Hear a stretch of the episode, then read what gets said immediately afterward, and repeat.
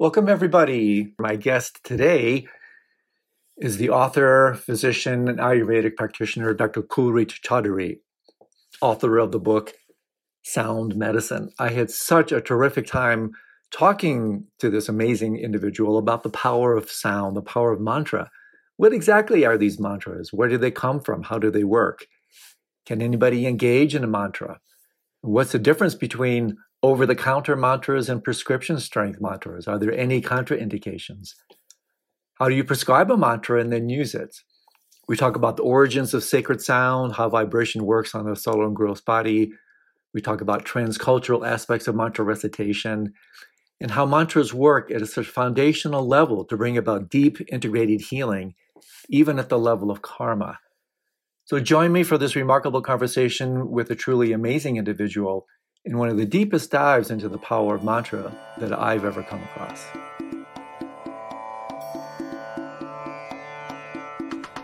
Welcome, everybody. Andrew Holacek here.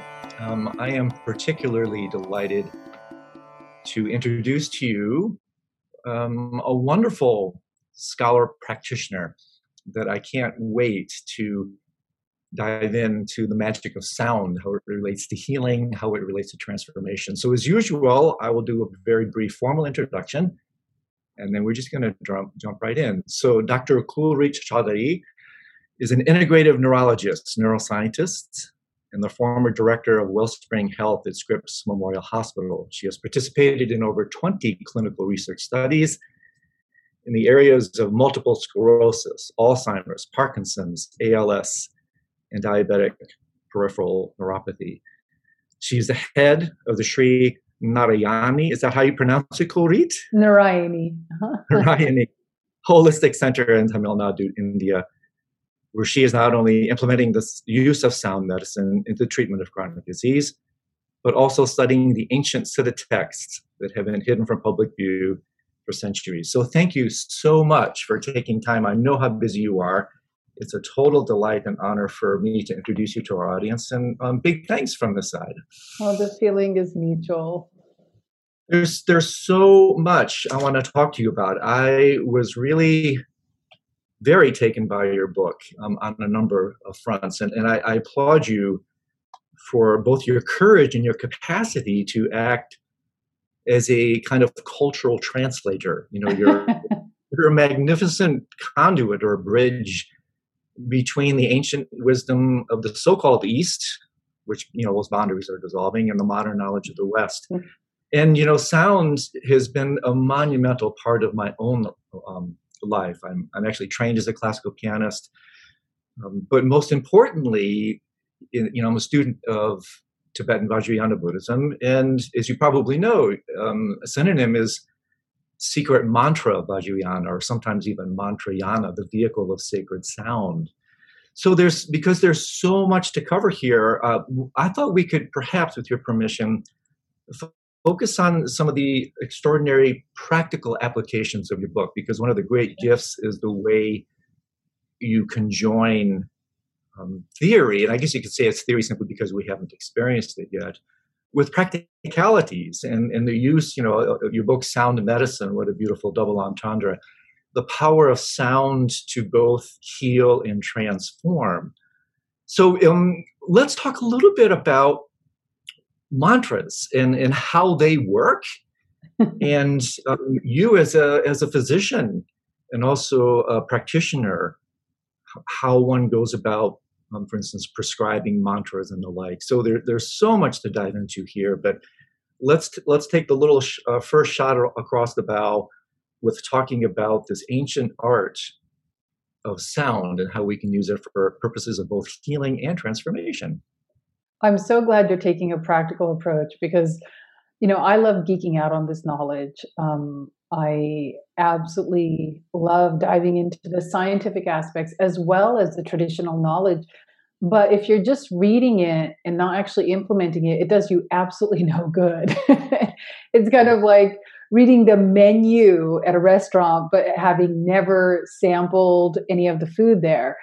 Um, so let's first just start with an explanation of what a mantra is, many people ask me, what's the difference between a mantra and an affirmation?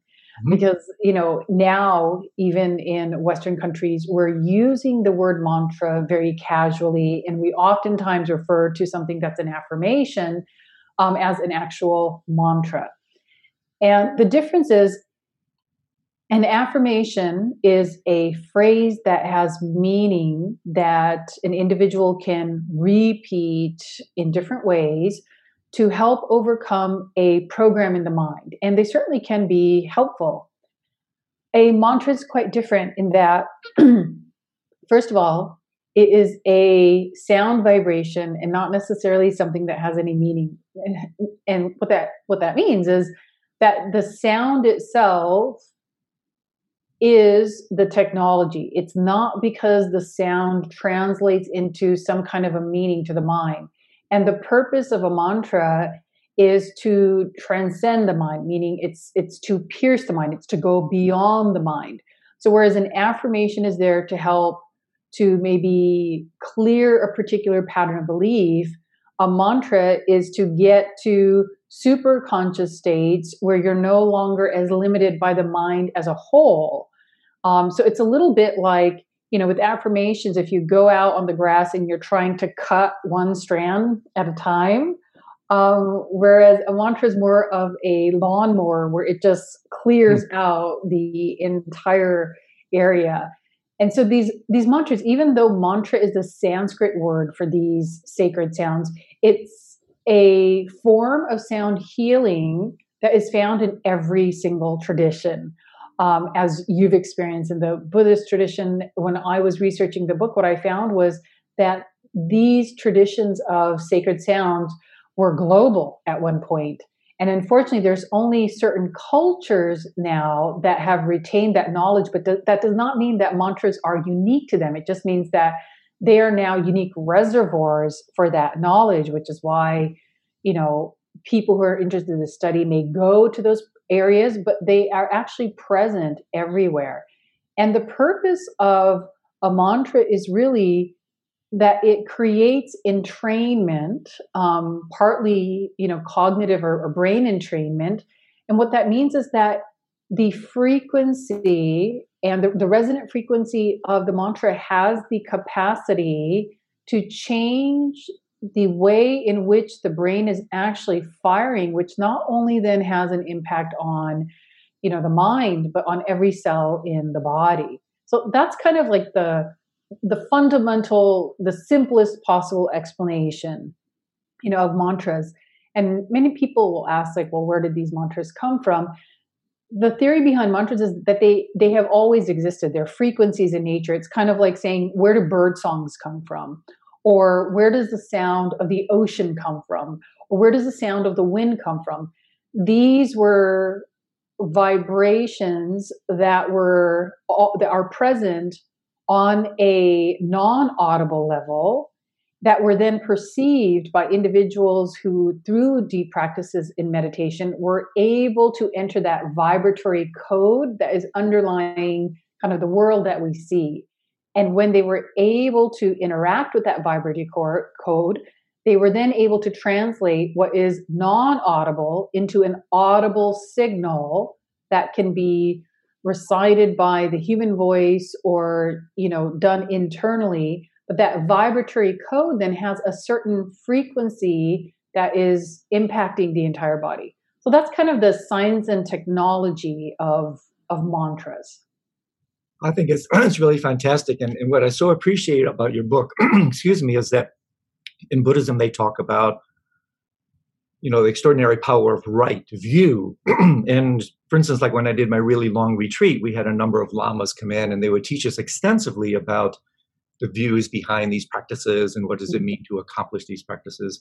And so when I read your remarkable book, Kulreet, I was, I was struck. It was like, oh my gosh, I wish my lamas twenty-five years ago would have given me your book, because it's a consummate right view for mantra. Uh, in, in Tibetan, as, as you probably know, the it's really, the, the, the term is translated work with as mind protection, of that which protects the mind. And I so love the intimation of what you talked about, it, how it is that it that it actually pierces the mind, because in the in the subtle inner yoga systems, you know, in, in Tantrayana, Vajrayana, probably a third of Vajrayana is devoted to the inner yogas. And this is where, of course, um, sound works. Sound works with the subtle body. And so when you talk about piercing the mind, there's a common kind of common parlance in the inner yogas where they, they talk about penetrating the vital points, yes. which, of course, in this case would be penetrating the, the vital points being the chakras with sounds that are specific to actually opening those chakras. Because, yeah. uh, you know, one of the definitions, my favorite running definition of meditation is, in fact, habituation to openness. And so in this way, you're, you're actually working with subtle body anatomy and physiology as a way to transform not only the body, but also the mind. So to further substantiate the power of view, can you talk, because the other thing was so great about your book was the way you brought in with such elegance the phenomenology of the subtle body and how sound works on that. So let, let's turn to that. Like, what, what are the, what's the phenomenology of mantra recitation? What's going on with the subtle body that affects this kind of physical and spiritual transformation? So you literally read my mind, because the, the thought that was coming up that I just wanted to share was, ah, but the subtle body has very profound impacts, you know, on the physical body and on the, on the mental body. So yeah. You, you read exactly what was starting to get cultivated um, inside of my, my mind. Because if, otherwise, we would say, what's the point? You know, like, oh, that's nice that something is happening subtly. But what people often don't realize is what happens subtly happens then on the gross level much faster. You know, I compare it to like the breaking of different bonds. Like when you break chemical bonds in gunpowder, you have a certain amount of energy released. But then when you w- break atomic bombs, you have even more energy released. And so when you break patterns or when you open up channels on a subtler level, the energetic consequence of that is much more profound, both mentally and, and physically. And what we see with, with our patients when we're doing this work, and the way that I approach patients is, you know, we do the dietary changes, we, we do the exercise changes, we'll add the natural supplements to help to, um, you know, facilitate the physical and mental healing. But when we a- add the sound practices or any of the practices that, you know, we utilize that are opening up or shifting the subtle body, what we find is that once those energies kind of open up, the shift on the physical and mental level is dramatic. So what might have taken years to accomplish happens in a very, very short amount of time. Um, programs in the mind that many people are not even aware of suddenly start crumbling, and they just suddenly look at something that previously seemed like a an, an impossible problem to solve, and then the answer is just immediately there. And that's, you know, also in terms of their personal life, not just like in their professional life. So when these channels in the subtle body open up, it, it's like solutions come instantaneously. And, and sometimes the body still does need some time to adjust to that. You know, sometimes people will go through like a detoxification because all of these emotional pollutants will suddenly come to the surface, and then they'll have joint pain or a rash. And I just go, don't worry, this is now just the physical body clearing that.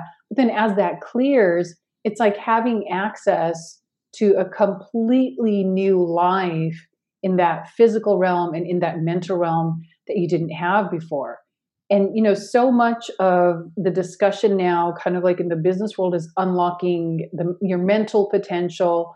Um, and one of the things that really blocks the mental potential is um, our, our physical health. And so when we unlock these these subtle channels, what we're doing is we're opening up access to the mind and body that we didn't have because of those blocks before. Mm. And, you know, it's interesting what you what you said, though, about wishing you had access to this knowledge twenty years ago. I, I did, too. I wish I had access. Okay. I started a mantra practice when I was nine years old and didn't really understand the science behind it. And I'll tell you, I am so, I am so much more committed. Not that I was really skipping, but I, there's just a deeper level of appreciation for what I'm doing, not just for myself, but on a much larger scale every time that I engage in my mantra practice. So it's really enriched my my life having this um, intellectual understanding, this deeper intellectual understanding of this technology. It's, isn't it huge for us in the West, Kulreet, because, you know, we don't have the type of devotion and surrender we have to wisdom traditions in, in the West. You know, we, we capitulate to the high priests of the West, which are scientists. And so the, the traction that you bring into this with your juxtaposition of physics and neuroscience is absolutely brilliant. And, and that's why it so speaks to us in the West. And so I just want to put an exclamation mark on a couple of things you said, because this also ties in very deeply to what we do, you know, in this community. We work a lot with dream yoga. And dream yoga, in fact, uh, um, works with the subtle body. And so exactly what you're saying here is that this is uh, one reason, like, people ask, well, why should I bother with mantra recitation? Why should I bother with things like dream yoga? Well, in, in the Tantras, it says, in the Mahamaya Tantra, um, Tibetan Buddhism, it says that the practices you do, exactly like you're alluding to, in these subtle dimensions, like with mantra or dream yoga, are seven to nine times more efficacious and transformative, precisely oh, because you're working with these um, tectonic plates of your very existence. And so this is super important for us to understand in the West, yes. that the gross body is a, uh, epiphenomenal, and actually you, we could even, maybe even say an, an epigenetic expression of the subtle body. And so by targeting like that. that, you're starting to transform the outer. And the other thing I wanted to say that, that was so compelling to me is, you know, my teacher Trungpa Rinpoche once famously said, meditation isn't a sedative, it's a laxative. And so, and so when you're involved with this stuff, this brings the laxative approach to a, to actually a kind of a subtle body physiological approach. That we're actually opening things up. And guess what happens? Sometimes the crap comes up. Yes. So then we have to have the fires. This is where perhaps we could maybe for briefly into Kundalini to kind of burn up what comes yes. up.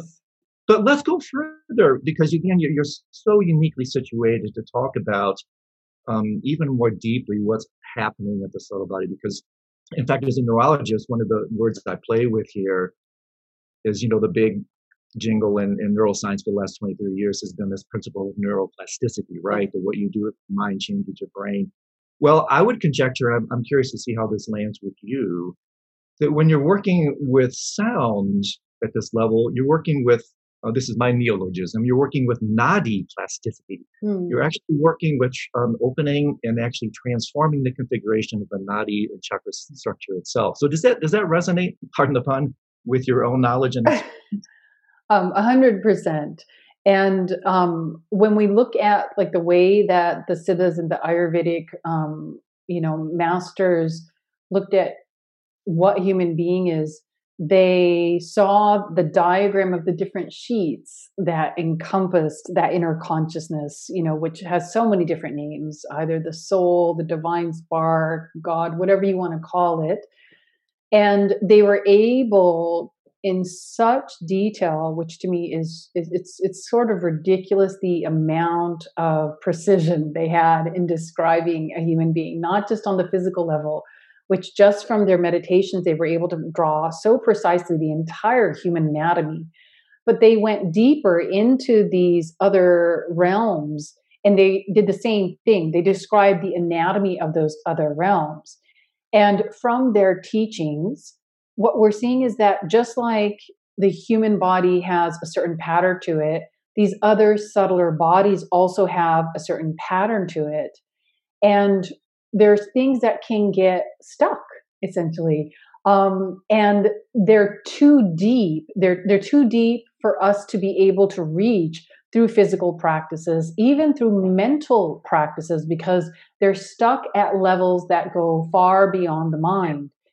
And so the beauty of these um, technologies, and I, and I love that uh, term that you used, uh, you know, whether this is nadi plasticity, is that these techniques, they're aimed at unleashing what we call the, the seed form of the karmas. And people oftentimes misunderstand the word karma. They look at karma as something that happens when you've been bad. And, and it's not. Karma is just something that happens whenever there's action. And from that action, certain vibrations are set into motion. And because we are vibratory beings, and some of those vibrations are so dense that we can see them, which is what the physical body is, and some of those vibrations are less dense, but we can feel them, like the mental body. And anybody who's walked into a room where they, they know everybody has been talking about them understands what I mean, is that there are certain vibrations you can feel, even though you can't see, such as our thoughts and our emotions. Um, there are even subtler vibrations that make us up. And those vib- those vibratory realms need technologies that are as subtle as those realms to actually be able to pierce. And those subtle vibratory realms are where the seeds that we have sowed exist.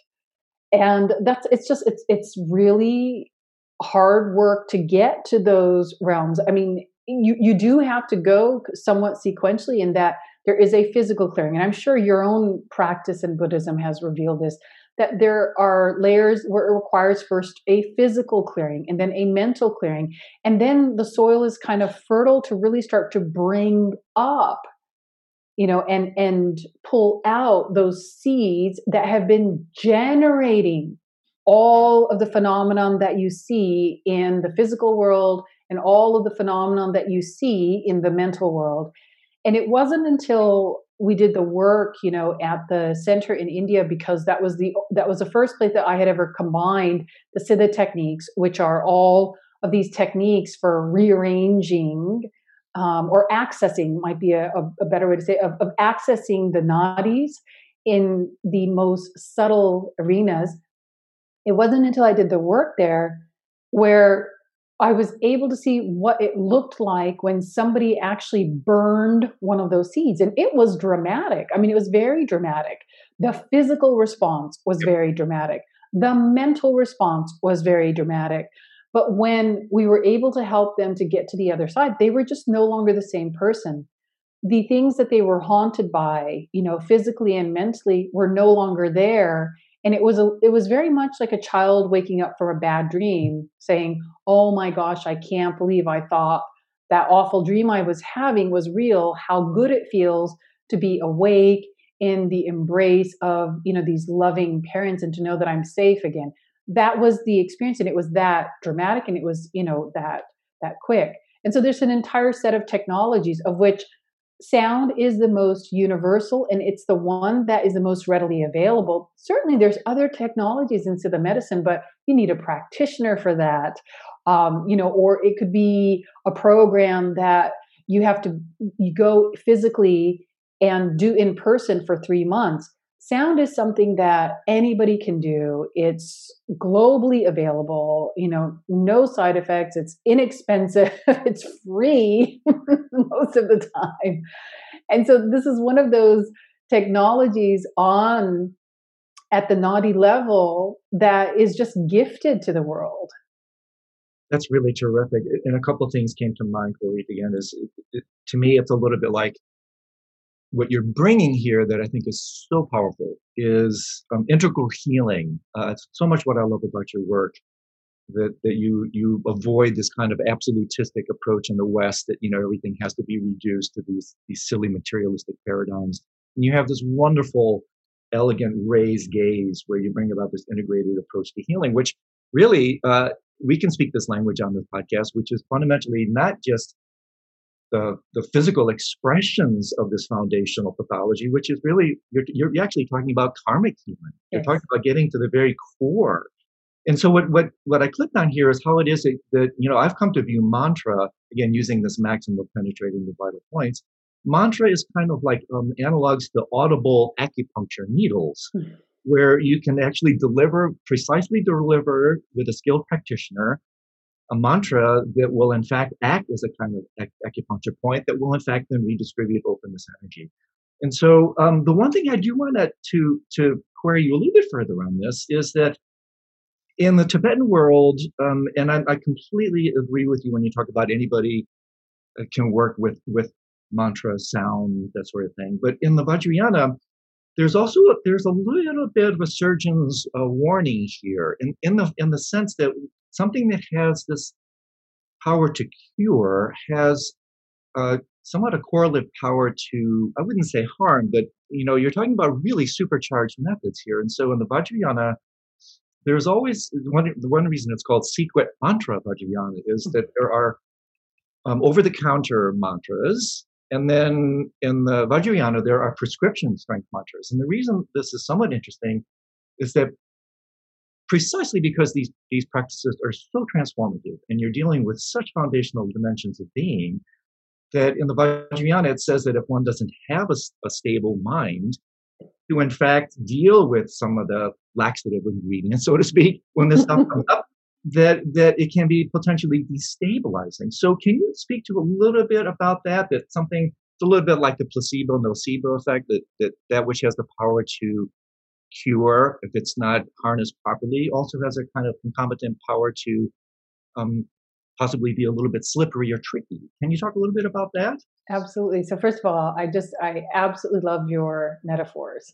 Um, and it's a real pleasure to be asked these kinds of questions. Um, most of the people who interview me haven't gone so deeply into the practice to be able to ask this. So this is wonderful. Oh, I'm so glad. Um, so I one hundred percent agree. And so even in selecting the mantras that I gave in the book, that consideration was in play of which mantras are just the over-the-counter mantra, you know, which mantra is just the the Tums, you know, where you can take it occasionally, uh, and I'm talking about taking Tums occasionally now um, on your own, and you're absolutely fine. And so all of the mantras that I mentioned in my book are those over-the-counter mantras. And when you get into more of the prescriptive mantras, that's typically done with somebody who has a deeper experience with mantras, what we call a nada yogi. Mm. Um, and my, my husband falls into that category. And by the way, that's not something that you can choose to become. That is something that is gifted to you. We only found that out when it happened to him because he was just literally gifted that and woke up with this. Um, it felt like he just woke up with this ability. And so that comes to two points. One is, there's certain mantras that when you are pulled into that tradition, you're given and you would never share anyways. And that's because before this center that can be activated, that carries the power of mantra, before that happens, the individual goes through a process of um, spiritual maturity where they not only understand the repercussions of it, um, but they... they would also suffer pretty strong consequences for violating, because they'd be consciously now violating that. So many, many mantras would never be, you know, shared publicly. And there's, in fact, one mantra in particular in the um, Siddha tradition that I was really um, after. And many of these mantras are not written anywhere. So it's not really an issue of, well, will the wrong person be given the text? Many of these mantras, when somebody gets to that point of receiving the mantra, the mantras are then experienced on their most primordial level. Um, so it's not given as part of a written tradition. It'll either be given to you orally by a spiritual teacher who's embodied, or you will get it in a completely different plane that, you know, again, it doesn't have to be protected the way that something does in the physical. Um, but there is a particular mantra in the Siddha tradition that I just so absolutely wanted, and um, my spiritual teacher had. It's one of the most p- powerful and yet simplest mantras um, ever created. And, you know, her response to me was just, you're not ready. Like, you're not even close to ready. You know? It was like, come back in like twenty years, you know, and that was my inference from the conversation. But it was almost just this look of disbelief that, like, you know, I even thought I could handle, um, you know, the mantra. And there have been ceremonies where I have attended where those kinds of mantras have been used, and they have said, do not repeat this, because if you do, your body will go completely out of balance, um, because it does take a, you know, a particular type of individual to be able to contain the energy generated with that. So that is absolutely true. And the kind of work that I do, and what I have generally found, is the mantras that you can access in written form are not typically the mantras that carry that kind of power. But now the second thing you said about, can mantras be used to harm? Well, yes, mantras can be used for any kind of direction, but again, there is this process of your power with the mantra grows as your spiritual maturity grows. And so even as people are given certain mantras, maybe they found them somehow that can be used for harm. First of all, that harm is going to come right back to them, um, because that's part of the science of mantras, that everything that you are generating, it is eventually making its way back to you. And so the individuals that do reach that level of mantra yoga, they have no desire for that. Right. You know, I, I, I think of my husband oftentimes who, you know, he's been so deeply embraced by the Siddha tradition and many yogic traditions, oftentimes just because of the purity of his of his heart, which I, it took me a long time being married to him to get why that was important. Yeah, right. You know, and then you go to India and then you just see kind of how he draws all these spiritual masters and how much they open up to him. I'm like, oh, this is really important. Um, and, you know, certain things that he's been given, they're absolutely priceless, you know, and I'll say, why don't you use it for this? Or why don't you use it for that? He, he has no desire to use them in a way that would earn him anything that is of value on in the material world, if that makes sense. Um, he's so immune from that. And I'm realizing that it's that immunity. That is why people are, are given those techniques. So it, it's, it's a combination of lack of access, but then also the, the power to use mantra grows as your spiritual maturity grows. And as your spiritual maturity grows, the way in which you use mantra is with greater and greater discretion. Yeah, isn't it? And then also fundamentally, you know, remaining in silence. I mean, it's like Rumi said so beautifully, silence is the language of God. And that yes. which um, really arises from silence, uh, especially these prescription strength mantras, they have to be held within the sanctuary of silence, because otherwise, Absolutely. otherwise the opportunity transforms into an obstacle, and that which, you know, can actually cure, can cause some real damage. So let's talk, as there's so many areas to ping here, but let's talk a little bit about, for lack of a better term, but you work in this area, um, you know, origins of, of mantras and, and therefore how, how to prescribe a mantra. You know, I mean, for instance, in the, in my tradition, we do a, a tremendous array of what are called deity yoga practices, where mm-hmm. each, each deity has their respective um, seed syllable or, or email address, right? So, I like that. You know, if you want to text or communicate with Avalokiteshvara, you know, you recite. Yes, this is it, right? That's actually the sound of compassion. I mean, that yes. is the sound of Chenrezig's mind. And so in, in my tradition, we are somewhat, um, I'm, I'm not sure generically is the is appropriate term, but there are a set of standard prescribed mantras in, in particular lineages, you know, that, that one is uh, written and delivered at certain stages in one's path. And so for people who may not be doing these more prescription strength practices, I'm very curious, both as a spiritual practitioner and as a health practitioner, how you go about prescribing mantras to both your patients and students. I mean, how does that work? So this uh, wonderful question. And I, I've been gifted with um, simplicity in that, you know, I am I am not a nada yogi. Um, and I'm, I'm very much, you know, a physician, a, a scientist. And so I would not have that internal compass of necessarily saying, okay, here's this person in front of me, let me give, you know, this mantra. It's very different when my my husband works with people. And for him, it's it's a, an extremely intuitive process. But what he describes is that the mantra actually comes with the person. Mm. And so his experience is very different from mine. And that the mantra will come also for different people, but also for different chakras. So sometimes this mantra will come for this person, for this chakra, and for another person, it may be the same mantra, but for a completely different area. So from his experience, it seems like a very spontaneous process. And the role that he's playing is really just in receiving the sound and then giving the sound. And so in that sense, he's not really making the prescription, he's receiving the prescription and handing it along.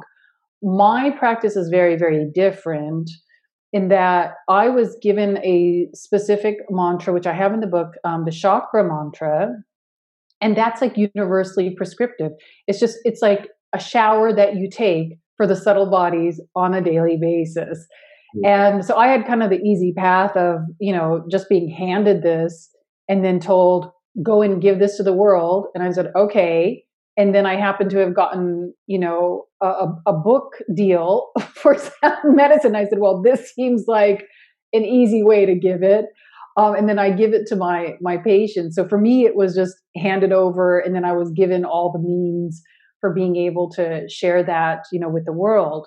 Now, in addition to that, just as you described in your lineage, um, there are specific mantras for different, what we you can call deities. And I've really come to experience those differently now. Mm-hmm.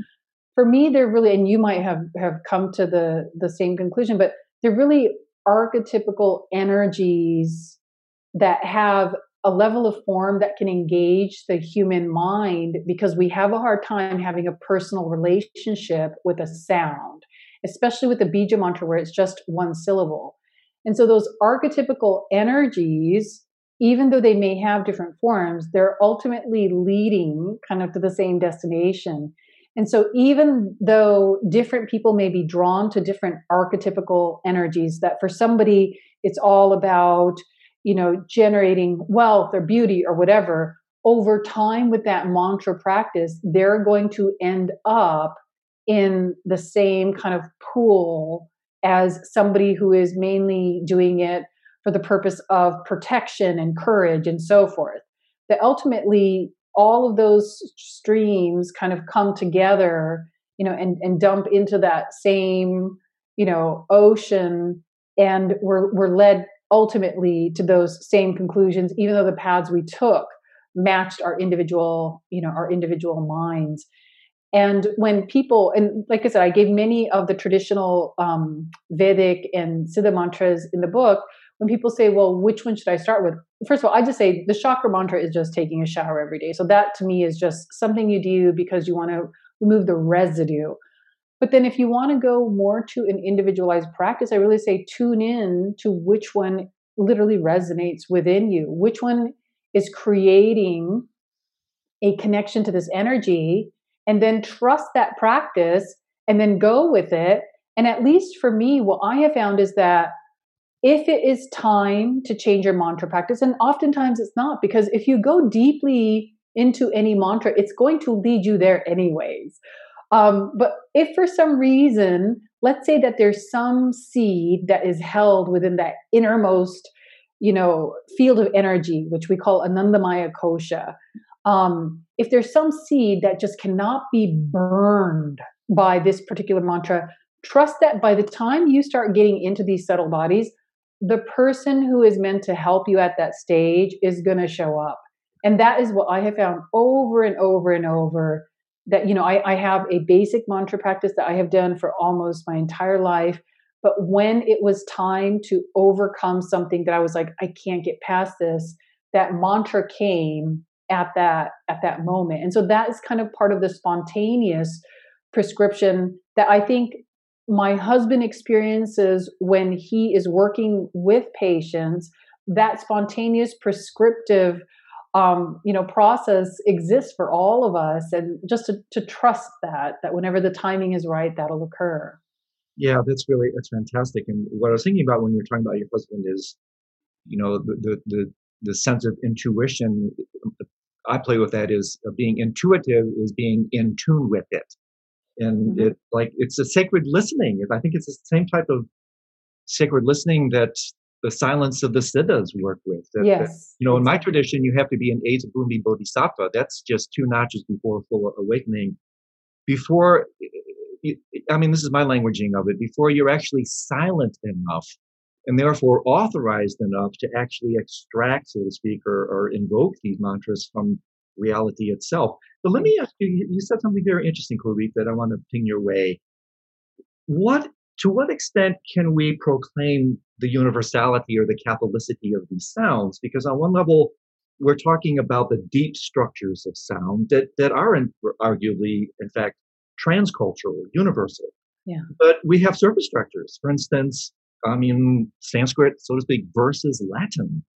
Um, would someone in the Bronx have the same result with someone in De- in Delhi reciting exactly the same mantra. I mean, I love that. that, that I love that. So this is the this is the example I would use, because sound has been associated with religion. I think it's sometimes harder to see sound as a frequency. Hmm. But light is oftentimes easier to see as a pure frequency.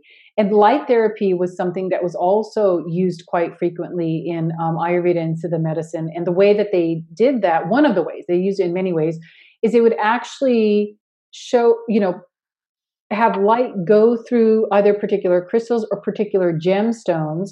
And then that light would be cast upon a particular part of the body, depending on what the patient needed. Now, if you took people from all over the world and put them under one of these machines or one of these apparatus and just said, we're going to use light, I think people don't have that same question of, well, can everybody respond to light in the same way? We'd say, well, yeah, it's just light, because there's not really, it's not constructed with a visual yet, right? When we combine lights in a certain way, then we can put it into a form. And then people might say, well, that form of the Buddha doesn't resonate with me, or that form of whatever doesn't resonate with me. You know, but light in its purest frequency, we don't seem to really have a problem with. Sound in its purest frequency is the same. Now, you do bring up, though, a very good question. And that is this issue of, you know, devotion or compassion or whatever you need to kind of stimulate the, the heart chakra. When you start advancing in your use of sound, and when you go from receiving sound as a therapy to generating sound as your own therapy, or even generating sound to provide therapy to somebody else, then the strength or the maturity of this particular center, the heart center, becomes extremely, extremely important. And that's where those concepts of devotion come in. And so in, as you mentioned before, traditionally in many of these ancient cultures, that is where the devotion between the spiritual teacher and the aspirant would help to open up that particular field of energy. But when somebody didn't have a spiritual teacher in person, that's when they would use these archetypes to connect to, to be able to open up that center.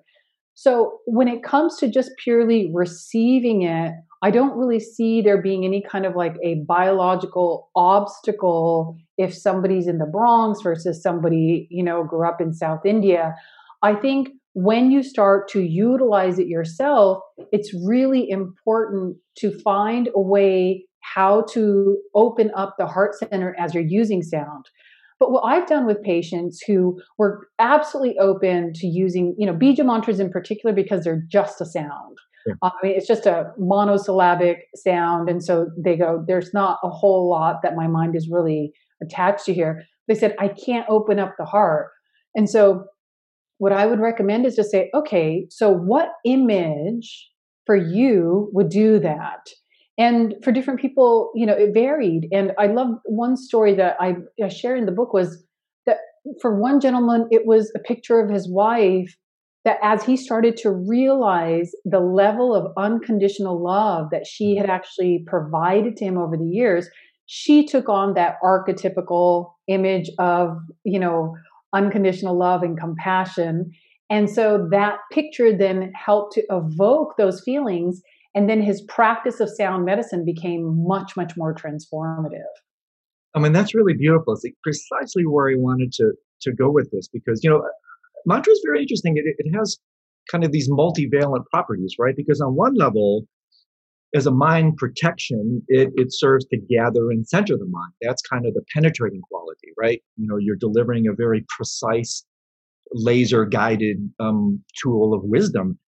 But at the same time, and this is what I find the genius in this technology, is that it, it both gathers and opens, right? So you're delivering this pinpoint, pinpoint, so to speak, strike. And then the consequence of that, of that, you know, blast, this kind of depth charge of wisdom, is that one's heart opens, the chakras open. And, and I love this, because this is something you can feel. It's not just a purely cerebral, yes, cognitive event. And for me, Kulreet, this is where transformation takes place. It yes. takes place in your soma. It doesn't take place in your head. It takes place in your body. And so when you're working not just with body, but now subtle body, now you're, you're actually getting at the very root of feeling. And so this circumambulates this, this really key issue that I love that you delivered in the book about how we bring octane to this practice by opening from our side, right? Through the power of devotion, kirtan, bhakti, guru yoga. So as, as to leave something with our listeners as a way for the, maybe the deeper diver to work um, with these more nuanced levels, um, opening to the power of love and devotion, which is, just uses the power of love for purposes of awakening. So talk to us um, a little bit about that, how, how we can supercharge these practices with, in fact, this kind of affective emotional component. That's a great question. And it's when you get to that emotional component, that is where the magic really occurs. And that is where the, the deep transformation, both physically and mentally, occur. And it's a very spontaneous thing. So your question is a bit of a paradox because you're asking, how do we cultivate something that is that happens spontaneously? And the way that um, it's described in the in the Vedic literature is it's when the mind bows down to the heart. Mm. And then what happens when that occurs is there is this super conscious experience where now heart and mind have become unified and they have access now to far greater knowledge and wisdom than kind of that small mind. And I think for each person, it's an extremely individualized journey, which is, of course, why having spiritual teachers is of so much value because they can see, you know, that this is what it's going to take. I think the part that you can do on your own is at least begin to research this phenomenon so that you believe it, so that you believe that there is value to the mind by bowing down to the heart. Now, that took me most of my life. Because especially as a neurologist, I was like, I'm sorry, what? Why would this magnificent organ bow down to anything? Um, so, I mean, I spent, you know, the good portion of forty years figuring out that that's actually what I wanted to do. Um, so I think the first step is just get to a point of knowledge where you understand that that is something you would actually want to attain. I think that's the only part that you can do. Um, but when that becomes a true desire, when you realize this is really important, I don't know how to get there, I think that is when the opportunities come. And depending on your preparedness, the opportunities can come either in small steps, which I think is the most graceful way of doing this, you know, or like in my incidents, it happened in one giant step, where my ego was so pummeled repeatedly um, that there was a, a point where my mind had to just give up and go, oh my gosh, every skill set that I have intellectually is not going to make this happen. Something that is so important to me, it's not going to make it happen. And I acquiesced, or I begin, you know, that process of acquiesce, uh, of acquiescing my my, the, my mind power to to the heart, was really because I was brought down to my knees. Yep. And so yep. that is an example of a polished ego, um, you know, coming to this process. My husband was totally different. You know, his, I mean, his journey is just so radically different, but we look at both of our individual journeys and we just see how they both got us to the same place.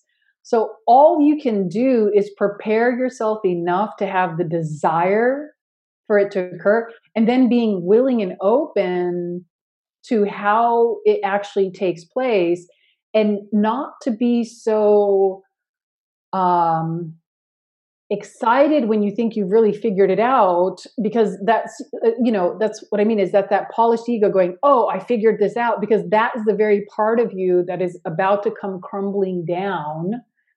Um, And then once you do start to tap into the heart and you see the power of it and you see the ease with which you can live life, both in your relationships and your professional life, when it's in charge and it's it's coupling with that higher consciousness, when you see the ease of it, you go, why was I doing it the other way? That was unbelievably painful and it was very slow.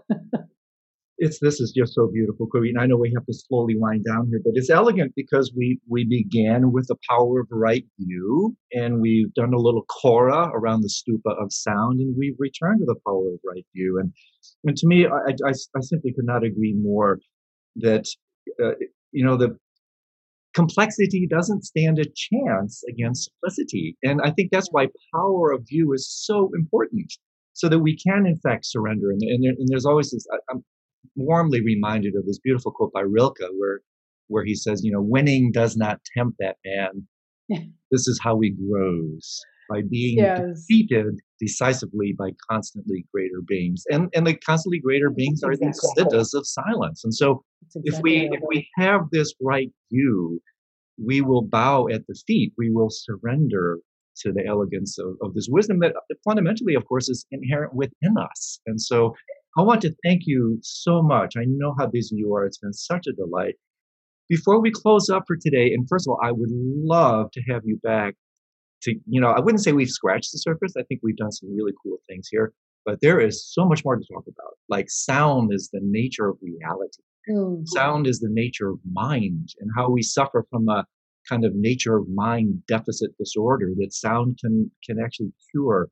So we can revisit that perhaps at a later time. But I would love the minute we have left, how can people find out more about you? Um, how can they support you in your in your current ventures?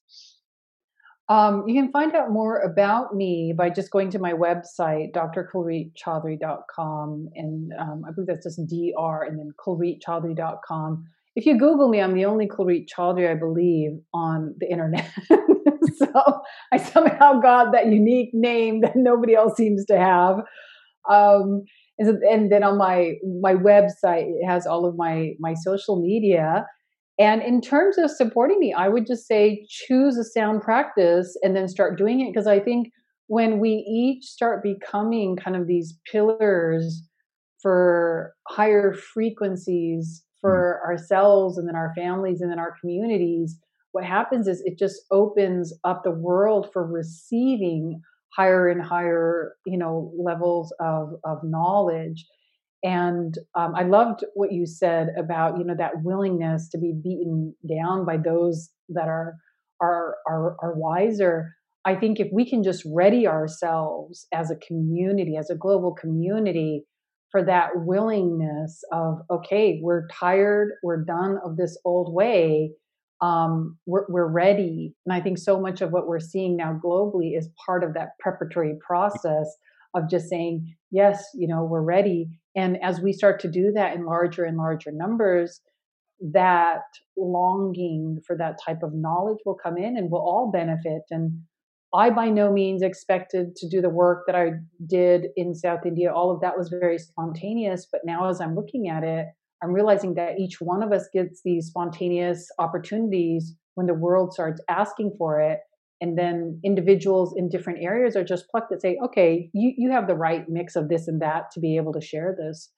You know, so that, that's how my career seems to go along, just based on what is next for sharing. And I'm usually in the process of receiving as everybody else is. And being such a sensitive listener, I mean, we can emulate the siddhas, right? I mean, if we if we just mm-hmm. simply, pardon the directness, if we just simply shut up and listen, yeah.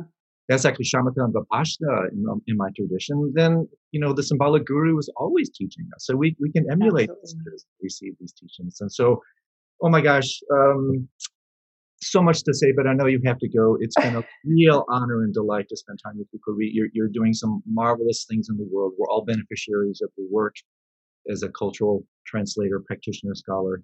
And so please continue what you're doing. You're bringing benefit to many, and uh, hopefully have the opportunity to do this again sometime.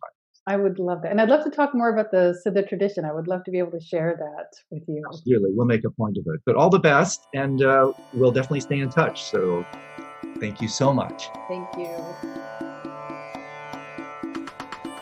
Well, that's it for today. Thanks for joining us, and a special thanks to Kulreet for sharing her remarkable knowledge, research, and experience in the arena of sacred sound. If you enjoyed this episode, be sure to check out all the other offerings on Nightclub. Lots happening these days.